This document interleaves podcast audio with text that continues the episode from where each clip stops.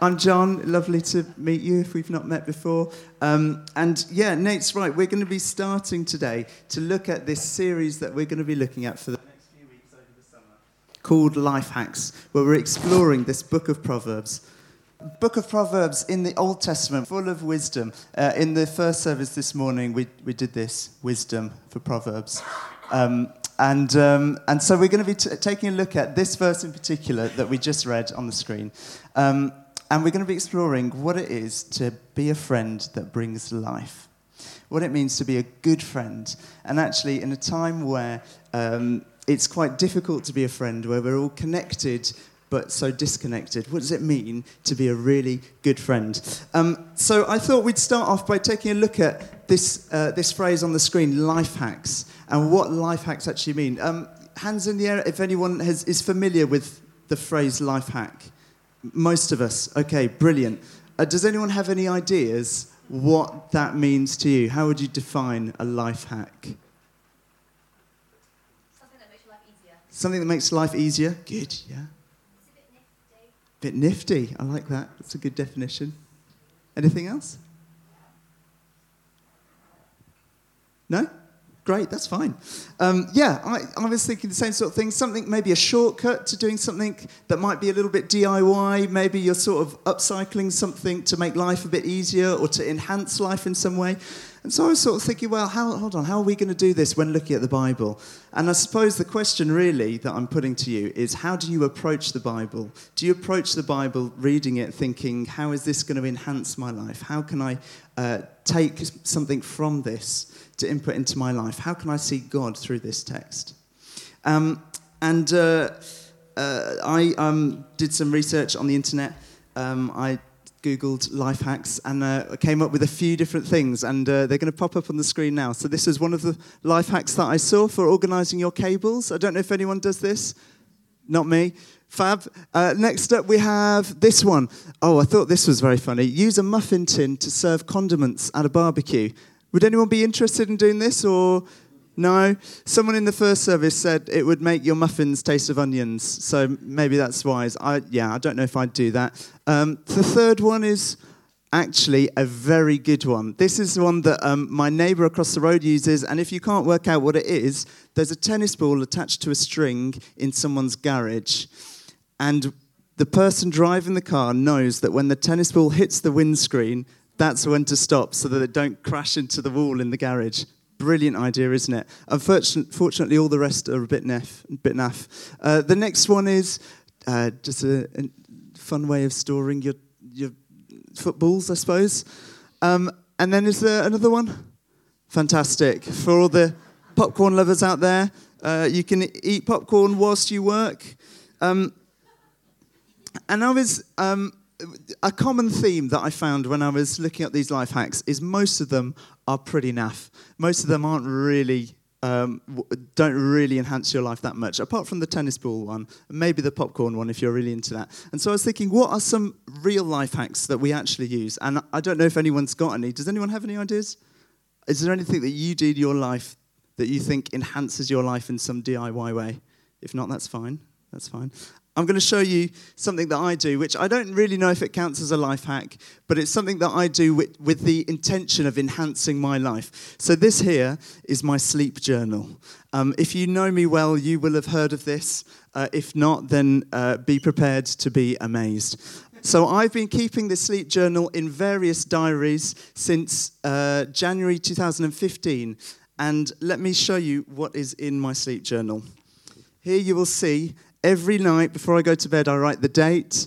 I write what time I go to bed, what time I go to sleep, what time I wake up, how many hours sleep that is. It would be much easier with a smartwatch. But I do this with the intention of improving my sleep habits, improving my sleep routine. The fact that I've done it since 2015 and I'm still doing it probably shows you that it hasn't really worked very well. But it's a rhythm now, it's a routine that I can't let go of. Um, and I was thinking about this idea of life hacks and things that we can implement into our lives, um, and trying to think about it in terms of friendship. And uh, unfortunately, I don't think there really is an easy life hack to introduce to improve friendships. Friendships are hard, aren't they? Friendships are real. Friendships involve struggle, they involve real sacrifice, real pain, and real joy. And um, we, we're looking at this verse um, that Nate was sharing with us, and I don't know if anyone was here in the first service um, and remembers the handshake. It would be brilliant to see it at the end of this service if you were there this morning. Uh, it was a very complicated handshake, I couldn't do it. Um, but the verse was this A friend loves at all times, and a brother is born for a time of adversity. Is there a life hack for friendship? I'm not sure. I'm not sure, but I do think that there are things that we can glean from the Bible, from God's Word, and from uh, the book of Proverbs that can help us to think a little bit more, um, a little bit more in God's uh, through God's perspective through, at that topic of friendship. Uh, now we've already chatted about what it means to be a good friend. There were some really good. Uh, good bits of feedback earlier when Nate and Sarah were asking, what does it mean to be a good friend? What are some characteristics of a good friendship? And hopefully that's got you thinking about what that means. But there aren't many people that have all of those characteristics, are there? All of those attributes of being a, a good friend. It, I mean, it's impossible, really, isn't it, to be that perfect friend? Um, and we all know that because we've all had relationships, friendships where something's gone wrong, where we've felt hurt, where something's gone a bit pear shaped. And we know, don't we, that friendship is hard, friendship is tough. And the thing is, humans are relational beings. We know this. We read it right at the beginning of the Bible in Genesis. God says, uh, It is not good for the man to be alone. It's not good for the earthling to be alone in the original translation. God is a relational God. And if we call ourselves Christians, we are to emulate God. We're little Christs. And so we are to be relational too. God is relational with humans. He created us to be like Him, and He's relational within Himself, the Trinity. God the Father, the Son, the Spirit. And so often in the church, we talk about um, relationships in terms of marriage and singleness and, and things like that. And we miss, we skip this really important foundational relationship, which is friendship. And I think it's such a shame because none of us could go through life without some sort of friendships. So, how much do we actually really think about what it means to be a, a good friend, a friend that brings life? Um, I love this, this quote from Miriam Swanson uh, of Fusion, which is um, a, a, charity that, uh, that helps uh, partner uh, students with local churches. And she says, she's talking about how so often in the church we, we, we only talk about marriage. And she says, Yet Jesus calls friendship the highest form of love and celebrates it. Friendship, it's often overlooked even though it's the, the thing that we need the most. another quote for you, this time from John Chrysostom, who was a fourth century bishop, um, and he was a hermit for a time, so he lived in solitude, in isolation for a while. And I found this really in- interesting that him, as a one time hermit, said these words It would be better for us that the sun were exhausted than that we should be without friends. This man, this bishop that lived by himself, in isolation in the desert somewhere, probably, is saying it's better that the sun cease to exist than we go without friendships. Wow. Wow. We're always interacting with others, and how we relate to them is, is our choice, isn't it? What levels of friendship we have, how close we are with people, how much we share. I'm sure there are people that you are thinking of right now where you're thinking they're a really good friend, they're a close friend, and that person's maybe a bit more of an acquaintance. Or maybe a family member that you think, oh, I don't really get on with them that well. And I wonder how much um, we let our relationship with God influence our relationship with those people in our lives. Um, let's look at um, let's look at uh, this idea of of friendship and going at it alone, because friendship is about sharing life together. It's about going through the good times and the not so good and the everything in between. Um, now, I wonder if I could get a show of hands. Who here has been uh, on a roller coaster at a theme park by themselves? Yeah, a, a few of us. Great, fantastic. Who's been uh, on a spa day by themselves? A few? Not many? Okay. Who's been to an escape room by themselves? No one. I don't know if it's possible to do it by yourself, isn't it? I'm very excited because as a youth team, we're going on an escape room next week. It's going to be great. Um, What about uh, a sleepover? Who's done a sleepover by themselves? Mm, doesn't really work, does it? Or playing football. Play football by yourself, it's sort of just keep you uppies, isn't it? You can't really play football without other people. Or going on a road trip, doing a pub quiz, going to IKEA. Mm. If anyone is doing an IKEA trip and needs a companion, then uh, let me know. I love IKEA. life is better together. We were meant to do life together. God created us to be in relationship with each other. And that doesn't just mean that verse that we read earlier, it doesn't just mean marriage, but it means friendship. It means getting alongside each other, it means being mates with each other, to share the fun moments and the tough ones too. And uh, when we think about that Proverbs verse, um, let me read it to you again, if I can remember it. A friend loves at all times, and a brother is born for a time of adversity. There are those friends that we can really count on when we are in those times of adversity. The ones that are with you when the going gets tough. The ones that just come alongside you. The ones that just sit there in the quiet and be silent with you, as Nate and Shara were saying earlier. And this, talk, this verse talks about being a brother, someone that comes really close to you that you can count on, closer than the other acquaintances in your life. Um, now, I thought we'd look at a bit of a Bible story together.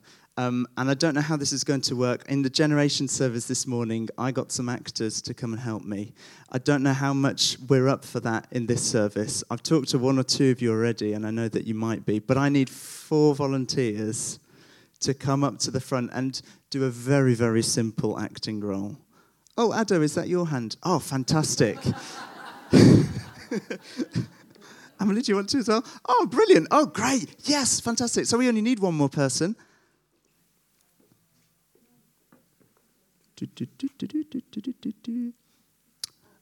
Go on, Lindsay. Fantastic. Okay, fantastic. Well, thank you very much. So we have these beautiful actors here, and what's going to happen is you are going to inhabit these characters that I'm going to give you. Okay, so you are going to become these characters. And I want you to think like them. I want you to act like them. I want you to have friendships like them. Mm. It's got you thinking, right, I need one of you to be Moses. Who would like to be Moses? Lindsay, you could be Moses. So you get the bathrobe. It's not a spa day, it's a Moses outfit. And you also get the Santa Claus slash Moses beard. Fantastic. Um, next, I need Emily. Do you want to be Aaron, Moses' brother? So you are brothers. Fantastic. You're looking brilliant, looking good. Yeah, it could do with a comb, but it's looking good otherwise. Um, Sue, would you like to be uh, don those uh, that outfit? You are going to be someone called Her. Hur, good, good. Hur is a, a very weird name in the in Exodus, spelled H-U-R. Oh, and a place. Oh, oh I didn't know that. Uh, and so we've got Moses, we've got Aaron. Moses and Aaron are brothers. Moses is the, the, the leader of the Israelites. Um, uh, we're reading from Exodus, by the way. Did I say that? And Moses is the leader of the Israelites. You've been in Egypt together. You've come out of slavery. You're, you've been in the desert, in the wilderness together. You've got your trusty brother Aaron beside you. Aaron, you are essentially Moses' assistant. You're going to help Moses out. You're going to be, you you can think like a real sibling. So you can imagine your own siblings when you think of this. I'm sure there are times when you get on really well. There are probably some times when you don't. But the other interesting thing is you're actually older than Moses. So really, you should be the one that's leading the people. But, you know, so you've probably got a bit of inside of you. Meanwhile, we have Hur, great name, Hur. Um, not much is said about you in the text, but I think you've probably quite a, you've got a bit of banter. I think you're, you're probably quite a, a good mate. So you are good friends with Moses and you're good friends with Aaron. And then the final piece of the picture is Joshua. Now, Joshua, you should really have a sword, but I couldn't find a sword, so you've got a Nerf gun instead. So the scene is set. We've got our four characters. We've got Moses, Aaron, Hur, and we've got Joshua. And um, what's about to happen is this. Um, you guys have enemies called the Amalekites, and the Amalekites are about to attack. And Joshua, you're about to lead the battle that is going to, uh, going to go into battle against them, okay? So it's up to you how much you want to put into this, okay? No pressure, But you know, the room is yours. So, um, so that's all that there is to say. I'm going to read the text, and actors, you do as you see fit. A little bit of improv, is that okay? Fantastic. So, I'm reading from Exodus chapter 17, and starting at verse 8 The Amalekites, enemies, the Amalekites came and attacked the Israelites at Rephidim. oh no, oh no. Great, good acting, brilliant. Moses said to Joshua, Choose some of our men to go out and fight the Amalekites. Tomorrow I will stand on top of the hill with the staff of the Lord, the staff of God in my hands. So Joshua fought the Amalekites as Moses had ordered. Great. And Moses, Aaron, and Hur went to the top of the hill. So you can climb up a hill. Great, brilliant, brilliant. Oh, good. And then it says, as long as Moses held up his hands, the Israelites were winning. They were winning the battle that Joshua was fighting. But whenever he lowered his hands, the Amalekites were winning. Oh, no. Oh, good, Ado. Good, good, good, good. When Moses' hands grew tired, Aaron and Hur took a stone and they put it under him and he sat on it. Good. Yeah, that's great. Aaron and Hur held his hands up, one on, either side, so that his hands remained steady till sunset. So you guys are going to stay there until about midnight, if that's okay. So Joshua overcame the Amalekite army with the Nerf gun. It says with the sword, but a slight textual translation. Fantastic. End of story. Thank you very much. Brilliant, brilliant, brilliant, brilliant. Lovely fighting. Thank you, Hur. Thank you, Moses. Thank you, Aaron. It is hot. You've done. You can keep the jacket if you want to. Yeah, you can. Genuinely. Fantastic. So that was just a brief retelling of this of this uh, of this story in Exodus. Um, uh, uh, now, can I just ask you, Moses, what was it like holding up your hands? Would have been painful. If you were here in the first service, you would have seen that I picked on a child in year six who's about 10 or 11 years old to hold his arm out with something in his hand for about 15 minutes, and he was growing very tired. It's tiring, isn't it? And um, you might be thinking, John, why are we talking about this random story in Exodus? What's it got to do with friendship today? But I just want to draw out a couple of things from that story. The first is that we need each other. Not only did Moses and Aaron and Hur and Joshua need God, of course they needed God. When Moses' arms were up in the air, God was on their side, God was uh, fighting the battle for them. But not only that, but they need each other. Moses couldn't possibly have the strength to keep his arms raised in worship at, until sunset. He needed his mates, his friends, Aaron and Hur, to keep his arms up. He needed them to place that stone under him so he could sit down they needed to work together. We need friends, and we are needed to be friends too. Uh, and we struggle with friendships now more than ever, I think, um, than any previous time in history. And why is that? Loneliness. We, um, we there's, there's a sh- the amount of loneliness that people are grappling with today is incredibly high. Uh, there's a quote here from the Campaign to End Loneliness and they say it's considered to be one of the largest public health challenges we face. Um, and actually, 49.6% of adults, nearly 50% last year, said uh, that they, uh, in the UK, reported that they feel lonely occasionally, sometimes, often, or always. Half of us, that's, that's half the room, feel lonely. And it doesn't matter how many people are with you, how many people are in the room with you, or in your life group, or at the, your favorite summer festival, or uh, in your community group. It doesn't matter how many people you've got, not even on your Facebook friends list or in your contacts or whatever. What really matters is the quality of those close friendships that you have.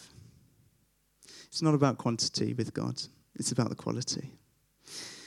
And Moses had Aaron, his brother, and Hur, this guy with banter, who he knew had his back, who he knew literally had his arms.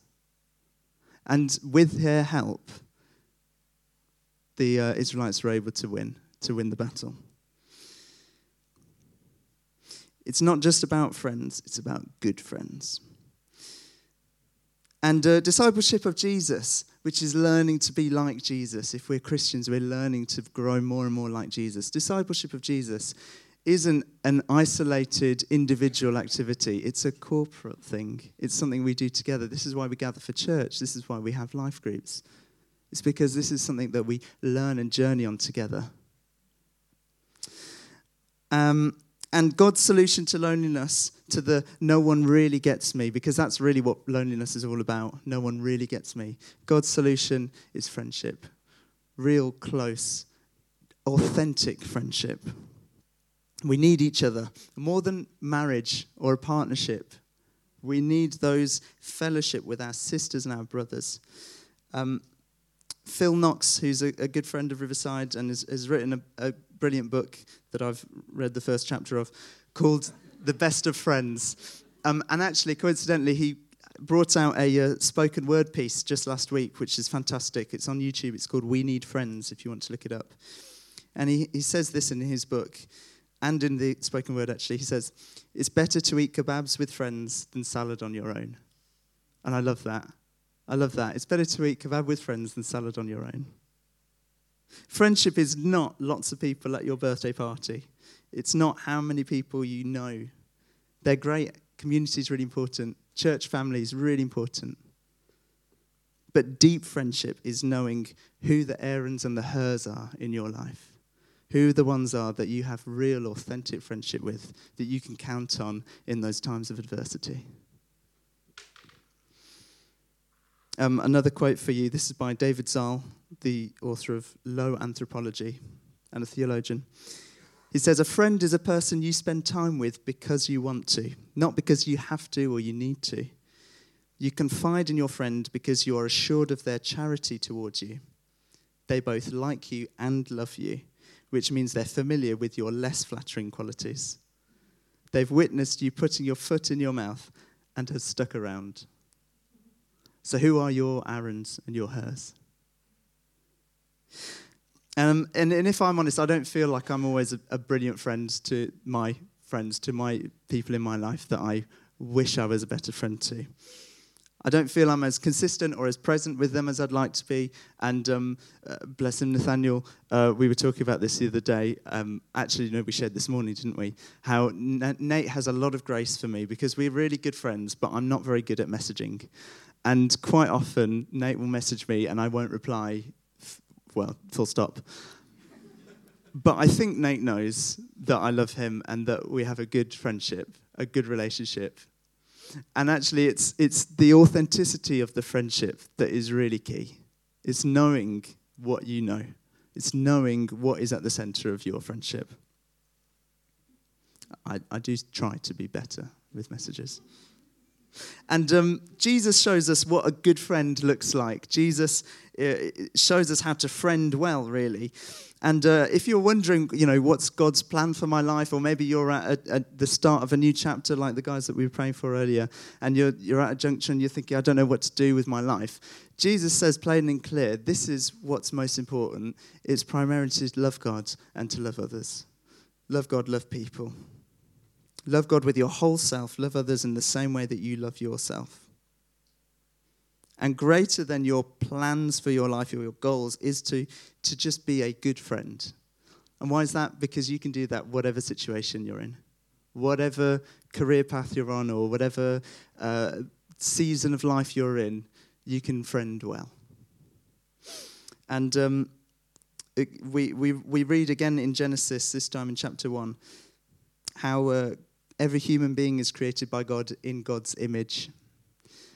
And that means I'm created in God's image, and so are you, and so are you, and so are you, and so are you. And actually, to, to, to love a fellow image bearer of God is to love God. Surely that's the, the greatest act of worship to God. To show love and compassion and authentic relationship to the ones that bear God's image. And uh, we're not very good at it, but we could be better.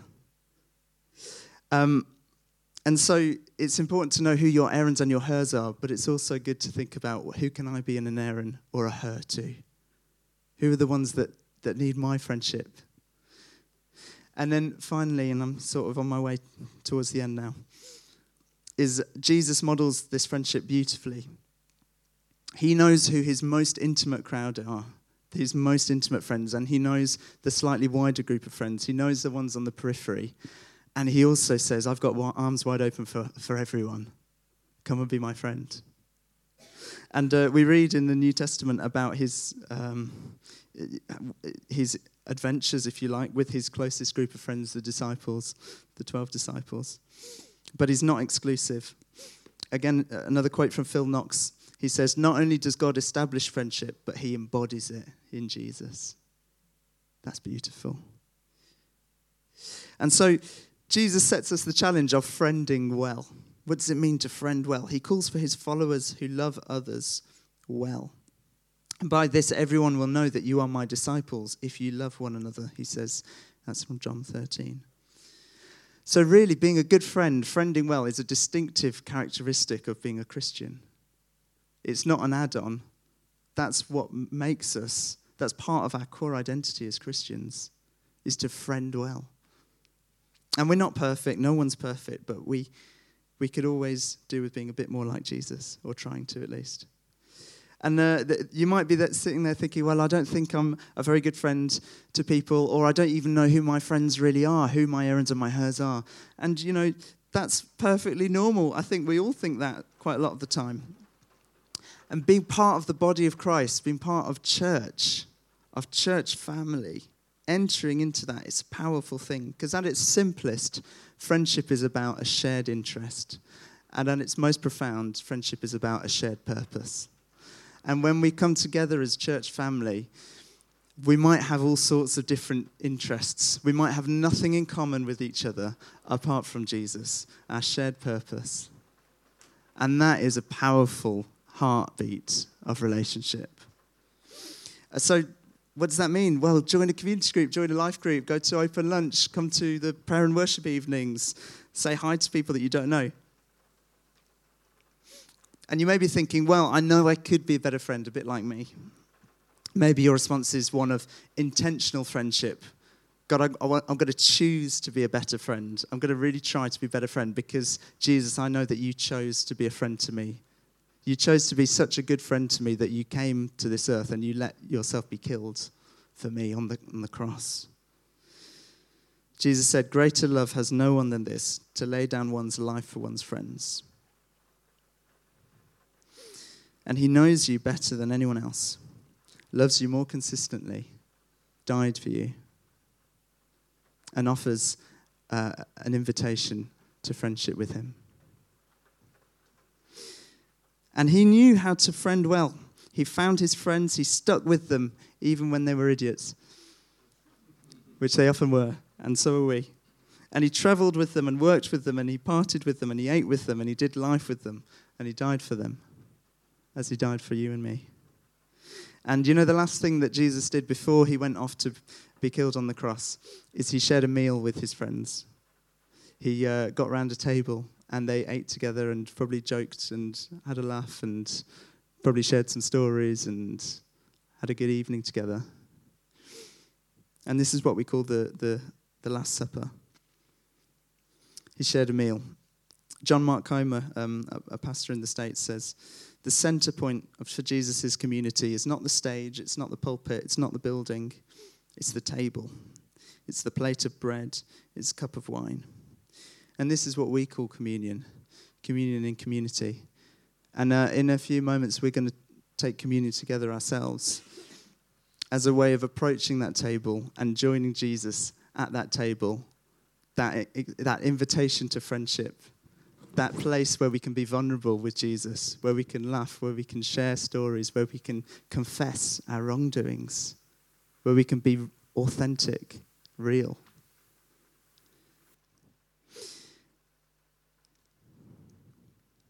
And so, in a, in a moment or two, we're going to take the bread and the wine.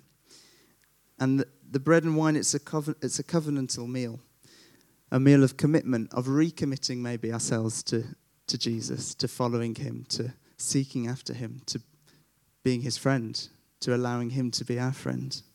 It's a reminder of his love for us to the point of death.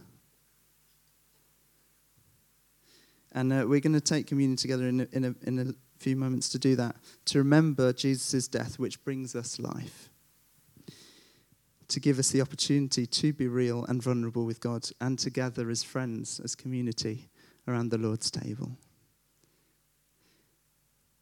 And when Jesus um, shared this meal with his friends, he talked about the bread as his body, which was bruised, broken, crushed on the cross.